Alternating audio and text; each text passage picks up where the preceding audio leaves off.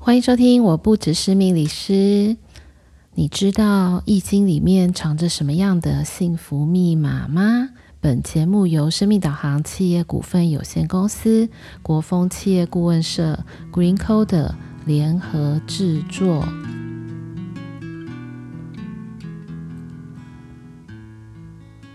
欢迎收听，我不只是命理师。各位听众朋友们，大家晚安，我是 Lilian。就要到中秋节了，所以呢，我们今天这一集要来祝大家一起幸福哦。但是这个“易”呢，其实就是容易的“易”，也就是《易经》的“易”。今天呢，想要跟各位听众朋友们来聊一下，就是《易经》。当然呢，我们不是要教《易经》。八卦六十四卦，只是因为呢，在我过去不管是工作或者是学习的过程当中，其实呢，的确在不同的一个阶段，我都从易经里面得到了很多很有意思的一些提醒或者是领悟。那今天就想要跟大家一起来谈。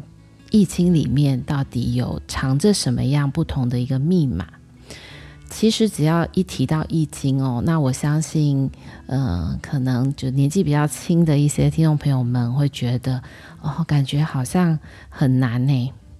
那可能稍微年纪稍长的一些朋友会觉得，嗯、易经好像很厉害哦，就是很想要学习或是想要了解。那当然，我们对于经典，因为《易经》呢，其实叫群经之首，也就是呢，它是所有这一些我们呃过去的古籍经典里面，不管今天是五经啊这些的这些经书，这经典的书籍里面的首，就是第一名。它之所以会成为第一名，当然是很有道理的，因为呢。很多人在想这个“易”哦，那像外国人也会觉得，诶，《易经》的这个“易”，其实光光这一个字，我们要去理解它，那当然从小到大学中文的我们会比较容易理解。但是从字形上面来看，我相信在前几集我们有稍微提到过这个字。那这个字呢，我们从字义上面来看，“易”其实就是容易、简易、不易、变易，有好多的这个“易”。可是这个“易”呢，它感觉很像是很简单。那很简单的意思就是说，在《易经》里面，它其实有一些的顺序排列。但是呢，它的确也可以化繁为简。也就是说呢，如果我今天想要去简单的去跟大家讲一下这个易经的道理，它有一点点像是呃天地的一个轨迹，或者是天地万物的一个。规则运行的一个法则，但是听起来就会觉得说，嗯，好，好像很简单，但是又听不太懂。所以呢，我们也可以把这个“易”字拆成太阳跟月亮，也就是说呢，这个字的字形里面，它本身呢就暗藏了两个很重要的东西，在我们的生活当中。一个是太阳，那每天早上我们起来的时候就会看到太阳升起。那每天晚上太阳落下的时候呢，你就会看到月亮。那这也是明天就是中秋节。那中秋节为什么要赏月呢？是因为我们可以看到一轮明月，也就是呢非常的圆，然后又大又圆，感觉很像是呃。中国人很喜欢取其圆，叫做圆满跟团圆，还有集合、集聚的这个意思。所以在中秋节呢，你就会发现大家都会聚在一起。那聚在一起，为了一个原因，为了什么呢？就是要赏月。那当然呢，跟月亮有很多相关的一些故事。其实呢，故事是非常引人入胜哦。就像我们小时候就会听到嫦娥奔月的故事。那很多人呢，对于这个天空，对于我们不知道的事物，其实就有非常多的好奇。其实《易经》呢，在最早最早之前，它的起源，或者是说它的这个发展的这个历程，其实跟现在的我们也非常的相像哦。也就是说呢，一开始的时候，其实《易经》也是为了这个生活上面的需要而存在。那大家一定都会很好奇喽，想说到底为什么我们会用到呢？其实从我们在讲义，就必须要提到一个，呃，可能大家都听过，但是呢，也很多人认为他就是神话，上古神话里面的一个人物。那这个人物是谁呢？他就是伏羲氏。所以很多人呢就会提到伏羲氏，然后就会想到伏羲女娲的这个上古时代。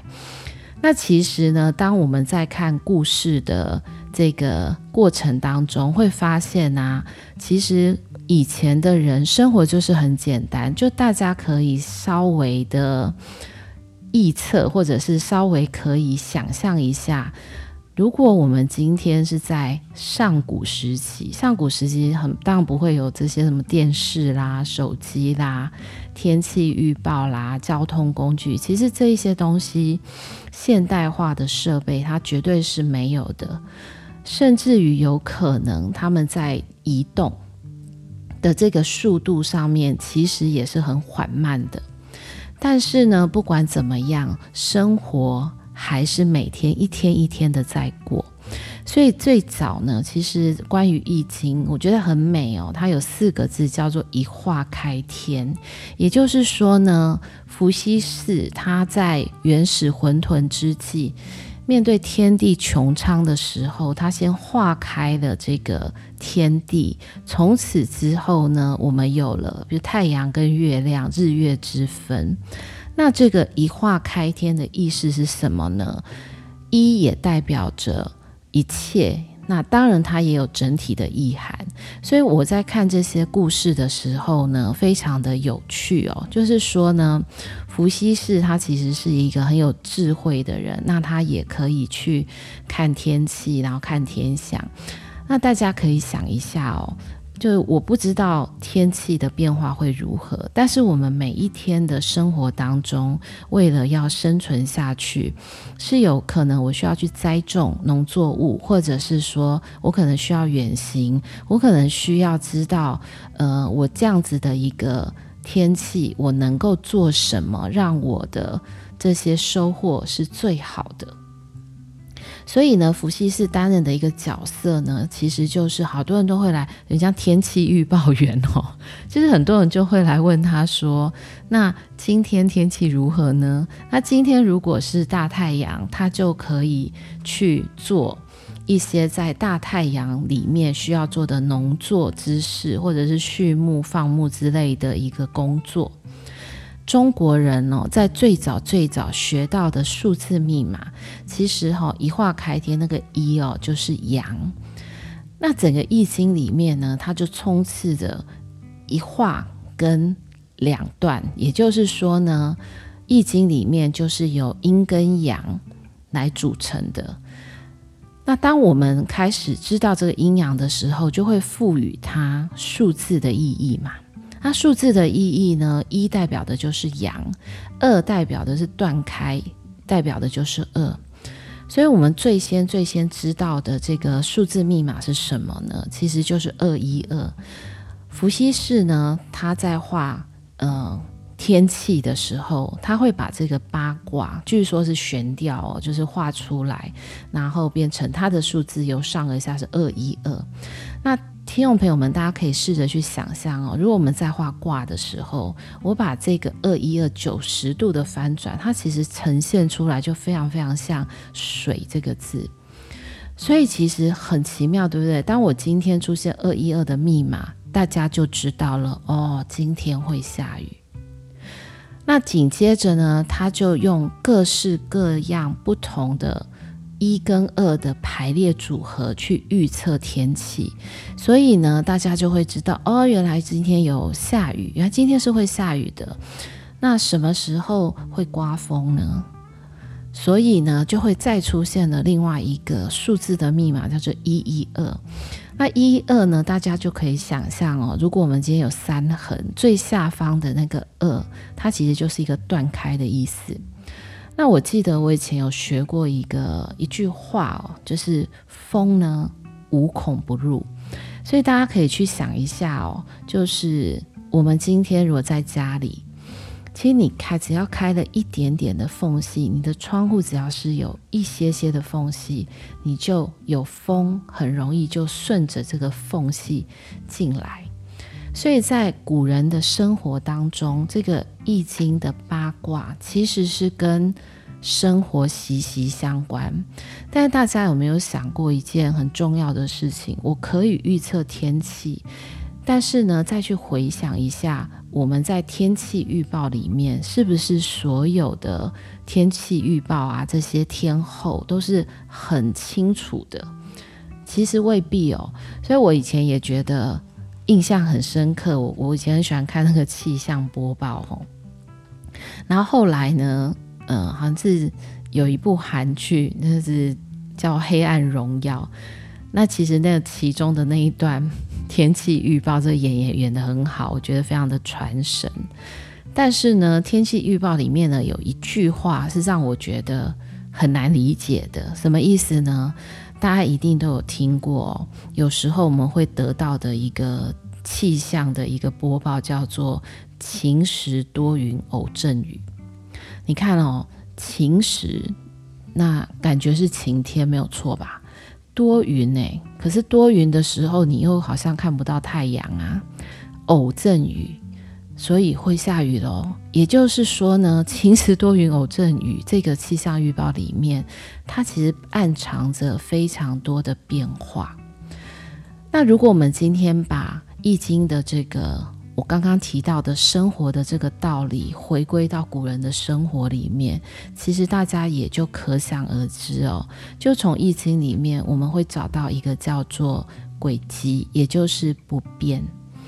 但是里面有没有变化，也一定有。所以我，我在学《易经》很早期的时候，我对两个字其实是觉得非常的。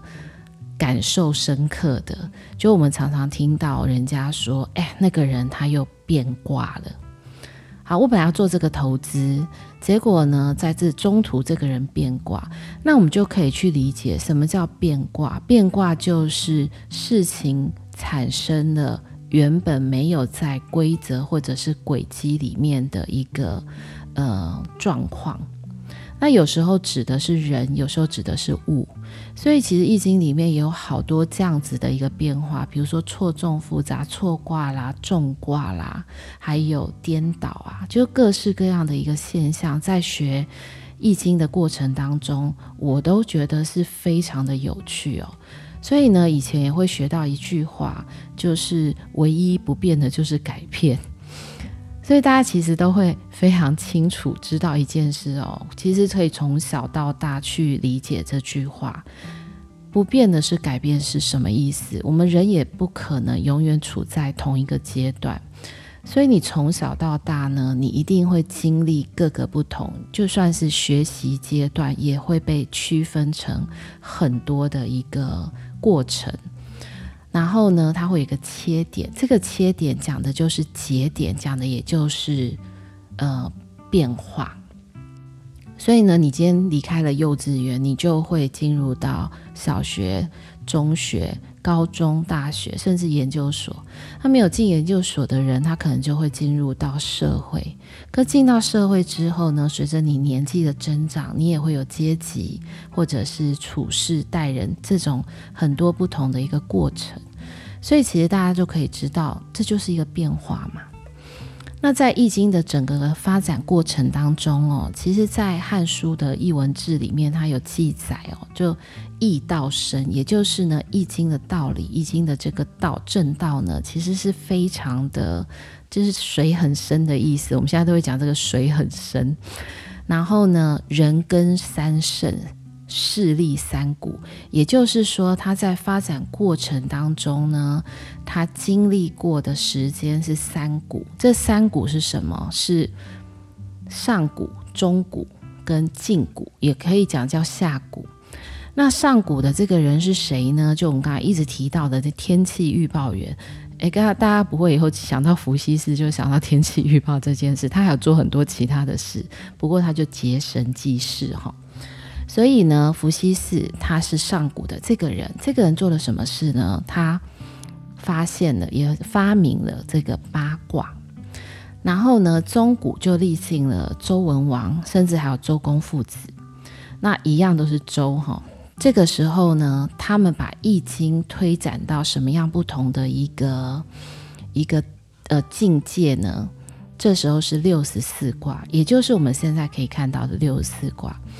那听众朋友，大家一定会想说，诶，那已经有六十四卦啦，那还有最后一个你是谁呢？我相信大家也也都认识他哈，这个人叫做孔子。那孔子为易经做了什么事情呢？很简单，他为易经做了一个叫做十翼，也就是翅膀。那翅膀是什么？这个就是我讲的，就为易经加上翅膀。也就是说呢，他把易经做了很多很多不同的诠释，他也把易经做了很多个不同的他自己理解的这一些的道理。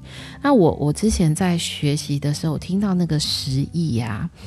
我觉得很美，就是你怎么可以为一部经典装上翅膀？那装上翅膀呢，不就可以飞了吗？或者是说呢，装上翅膀之后，不就是可以飞到一个更高的境界？那的确，我自己在学易经的时候，他会告诉你，呃，很多的一个道理。也就是说呢，他告诉你，我今天往外推呢，是看不到最远最远的。边界，我今天往内寻求的时候，我会小到我也不知道最小的我在哪里，所以可以小到自身，然后大到一个世界的一个整体。所以呢，大家就会很清楚知道，它其实是有一个过程的。那这个过程呢，当然经过了非常多的验证、推理、修改，甚至于补充。所以我们在在谈易经哦，我我的确为什么会在想跟大家分享它里面的这个幸福的密码是什么哈？其实就像我们在说的，我刚刚不是有提到过，我们在易经里面有那个错综复杂，但是呢，它里面有一个东西不断不断的在变化，就是你会听到那种阳变阴，阴变阳。那如果呢，你曾经去占卜过？只要它是占易卦或者是文王卦，它都会出现叫做变爻。而这个变爻的变的意思，就是说我可能本来是阳的爻，也就是一嘛，会变成阴。那本来是阴爻，我就会转换成阳爻。也就是说呢，它的变化也就只有阳变阴，阴变阳。可是呢，这个卦里面只要换了一个爻。也就是我们整个六十四卦的每一个卦，它都是有六爻的。只要其中有一个爻产生了改变，那我们在占卜的事情，不管今天是关于人事物、财帛啊、健康啊各项的东西，其实就会出现非常多的一个轨迹的改变。那什么叫轨迹的改变呢？也就是说呢，当你今天坐车的时候，我可能本来想要去南投，就我坐到了去台东的车，就大概类似是这样的一个状态。所以这里面就会产生各式各样不同的，我们没有办法能够预知这件事情是不是能够按照我期望的路径这样走。那这个叫做天时，所以其实我们从刚刚在讲伏羲氏他用八卦来预测天气，这里我们其实会理解一件事情，也就是呢，以前的古人他会观天象而回归己身。从我今天在观观察这个天气的一个状况，我会回到我自己的身上。然后呢，我会顺应着天时而行事。但是呢，我们现在有可能有太多的东西是我们可以自己去改变的，好像呢，天时也就变得没有那么的重要。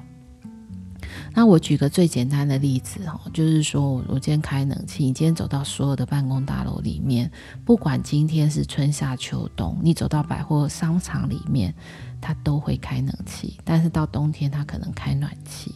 所以当我们可以自己掌控的这些东西变多的时候，也许我们对于外界环境的这些变化就不会这么灵敏。当然这些事情来。有好有坏，所以有学习易经的人就会知道，易经里面很有名的一句话嘛，叫做“塞翁得马，焉知非祸”。也就是说呢，很多时候你觉得你得到了一个礼物，或者是呢你听到了一个大好大好的机会，你觉得要错过它非常的可惜。但是你怎么知道“塞翁得马，焉知非祸”这个东西会不会为你的事后带来一些意外？我们其实不知道，但有没有这个可能是有的。那下一句就是“塞翁失马，焉知非福”，也就是说呢，我有的时候觉得我面临到的这件事情让我非常的困惑，让我自己感觉到非常的委屈、不舒服跟难过。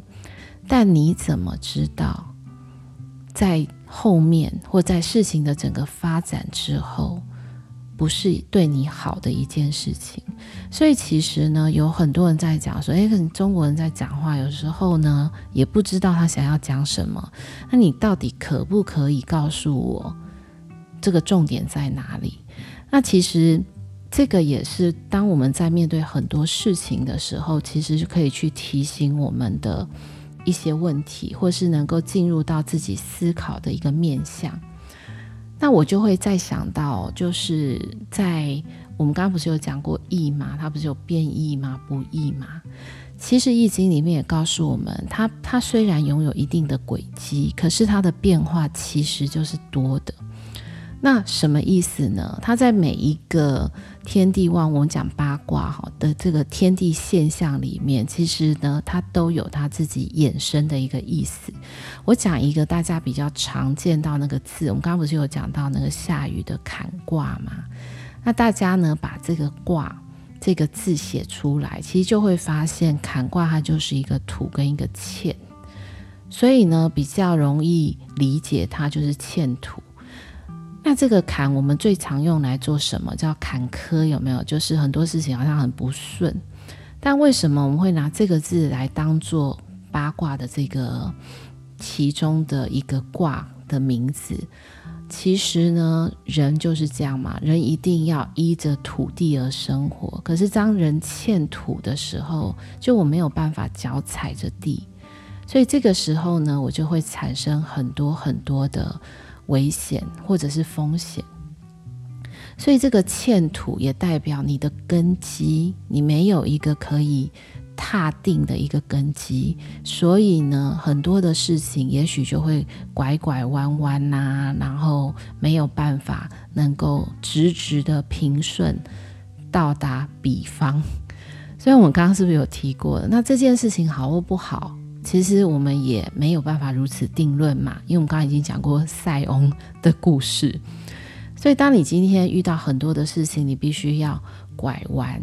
就是大家不知道有没有听过一句话哈，就是说目标是直的，但路是弯的。也就是说呢，我从这里，我现在在台北，那我从台北看到桃园。看起来很像是一个直线，但我们从台北要开车到桃园的时候，我中间其实历经了很多很多的弯曲的路。在这样弯曲的路径里面，其实呢，也许他花了多一点的时间，但你能不能多看到一些不一样的风景？其实这也是有可能的嘛。好，那到最后，我们今天因为没有要讲。八卦，我只是想要跟大家分享《易经》里面有一些的，嗯、呃，排列组合，或者是它的一个逻辑，它的一个分裂的一些道理，其实是非常非常有意思的。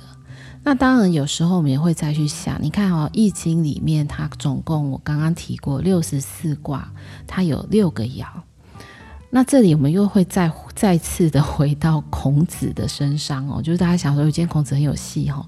其实孔子的身上，我的确觉得有很多的呃故事可以分享。那其中我印象非常非常深刻的还有一个故事，就是夏虫不可语冰哦。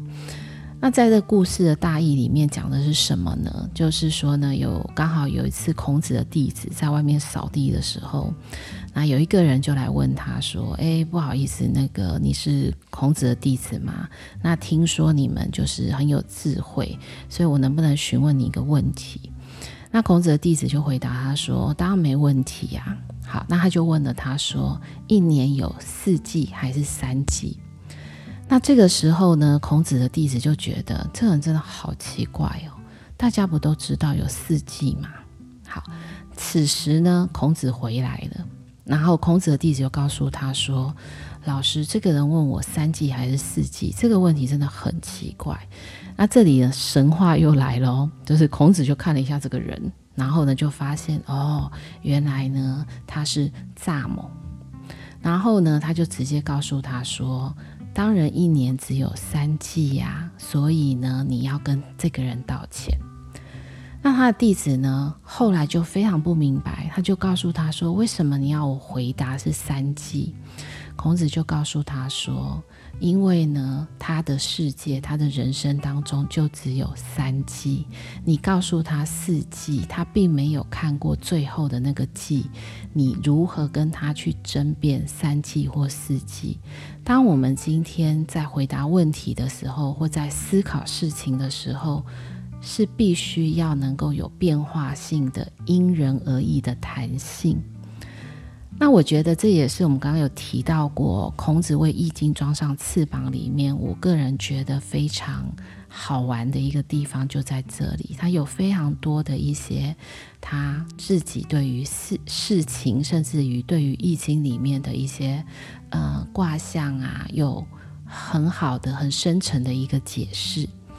那当然最后就会去。提到就是我们讲孔子呢，其实他也他说呢，每一个人的一辈子其实都在画一个自己的卦，什么意思呢？我先讲一下哦，就是其实每一个人都可以算出自己的本命卦。那这个本命卦怎么算呢？其实也是众说纷纭，也可以查对表。但是呢，意思也就是说，每一个人的一辈子，也许就可以把它分成六爻，也就是六个阶段。那孔子的人生的这个卦里面的六爻是什么呢？他有一段文字，其实我相信大家以前也是背过的。那孔子说呢，吾十有五而志于学，所以他第一个阶段是学习的阶段。三十而立，三十呢，我就可以准备能够去自我的发展。四十而不惑，这个不惑不是没有疑惑的意思。这个时候是他告诉你，当你到四十了之后，对于很多的事情是会去理解的。对我自己想要做的事情，应该是没有这么多的困惑。那这里是不是就刚好是三爻？所以它是一个切点。那接下来呢，就有另外三爻喽：五十而知天命，六十而耳顺，七十而从心所欲不逾矩。五十呢，他就会开始知道了哦，我要顺应天，顺应很多的事情去行事。六十而顺的意思就是，我不用把人告诉我的话，好或坏，太多的东西放在心里。反正呢，你只要能够保持着你自己一个稳定、安稳。开心的一颗心情，或者是一个心境，那什么事情呢，也就不用烦恼。最后呢，就是我觉得最有趣的是从心所欲不逾矩，也就是说呢，你你好像到了七十了之后，你经历了人生的这些阶段之后，可以开始做自己最真的那个样子。那当然，我今天也是希望今天的这个。分享叫一起幸福嘛，所以呢，我当然也希望各位听众朋友们在易经里面，我们也可以找到自己的幸福密码。那最后也祝大家中秋节快乐，我们下周见喽。